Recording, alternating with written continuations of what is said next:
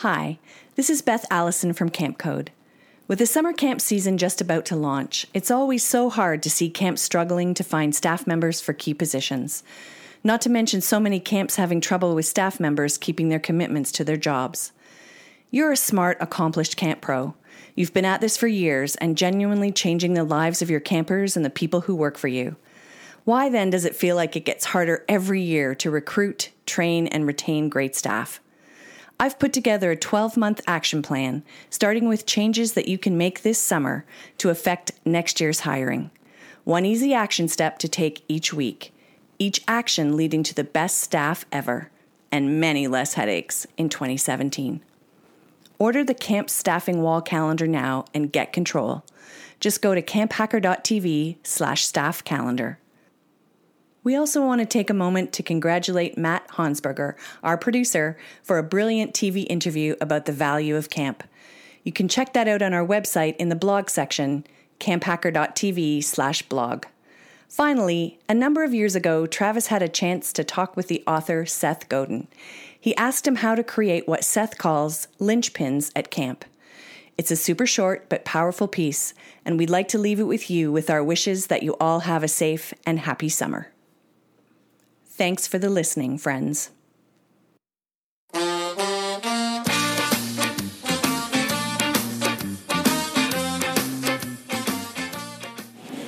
Welcome everybody to Camp Hackers videos from Tri-State. I'm here today with Seth Godin. Welcome, Seth. Thanks for coming to Tri-State. Oh, pleasure. Great, it's great to have you here. Um, what I wanted to start with is your own camp experience, because camp is, you talk about camp a lot and the things that you do. Yeah, I haven't bored anyone yet. That, at least I haven't spoken up about it. Yeah. Uh, I started going to Camp Arowhon in Algonquin Park in 1970 when I was 10. Stayed all the way until I was in Stanford Business School in the 80s. Yeah. Uh, came back every summer in the 80s to help them run their camp for underprivileged kids. Yeah. And then in 1990, when I was 30, uh, Joanne Kates, who still runs the camp, uh, that was her first summer, and she asked me to come along and help her out. Yeah. So I shut down my business, moved to Canada, brought my dog, and uh, it was a dream come true. That's awesome. That's awesome. Uh, so, what I wanted to know is what sort of you've taken from that camp experience because it, it does keep bubbling to the surface. And I must say, I love the, the photo of you and Jill Greenberg. I'm a photographer, so it's great to see that photo of, of the two of you. Well, I, it, you know, it might be the earliest Jill Greenberg photograph on the entire internet. Yeah. I didn't put the two together. Here's this world famous photographer, and here's this woman I went to camp with when she was 11, and Right. like they're the same person. It's pretty funny. Yeah. I learned so much at camp about what our world needs from Yep. us right? And when camps are at their best, what they do is they create linchpins Right. because they're not about top-down authority. They're not about doing what someone did yesterday but a little faster. They're not about doing well on a standardized test. They're about becoming that person, and they're about uh, being someone we would miss if you were gone. Right. And then we get to work, and suddenly we get brainwashed to do all those opposites. Yes. And that worked great in 1920 and 30 and 40 when factories ruled the earth. But those people are under stress now, and the people who are thriving and are succeeding are the ones who are acting like they're camp. Right. yes, that's awesome. And and you talked in Poke the Box about accepting mediocrity, and I think, from my opinion, camp we get a little beyond that. Did you find the same thing too? Well, yeah, I mean, there's, as far as I can tell, two ways to run a camp. And the other way uh, is a conformity based system. It's uh, team sports, being the GOAT, being left out, bullying, uh, uh, and being part of the system so that the system can rule. Right. I've never been part of a camp like that, so Right. I can't talk about it firsthand, Yeah. but they're out there. Uh, for good reason, because those were the easiest camps to run and fill for years and years. Yes. The other kind of camp, though, is one where it says the only person you're competing against is yourself. Well, if you're competing against yourself, why is mediocrity acceptable? Right.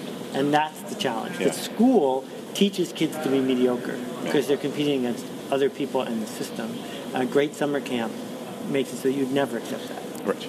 Right. Never accept that from one person or the whole group. Exactly. Yeah, that's great. Well, I really, really appreciate your time, Seth. Wait, That's I have to show everyone my paddle. Oh, yeah, please. if you couldn't make it today, I'd. This is made from salvaged koa from Hawaii. Feel how heavy it is. yes. and it's and it's got whipping on it from Canadian Tire. Yeah. And um, I've I've paddled tens of thousands of miles with this thing, and it's the ugliest paddle I've ever made. I've made many beautiful cherrywood paddles, it's all carved by hand. Yeah. But this one, I just keep coming back to it because it's the one. That's great. So you did all this? Yeah. It's Classic. That's awesome. Appreciate it. Thanks a lot. Thanks for the work you do. Uh, you- Appreciate it. If I hold on to that, I'll take it. Thanks a lot, Seth. Take care. Thanks.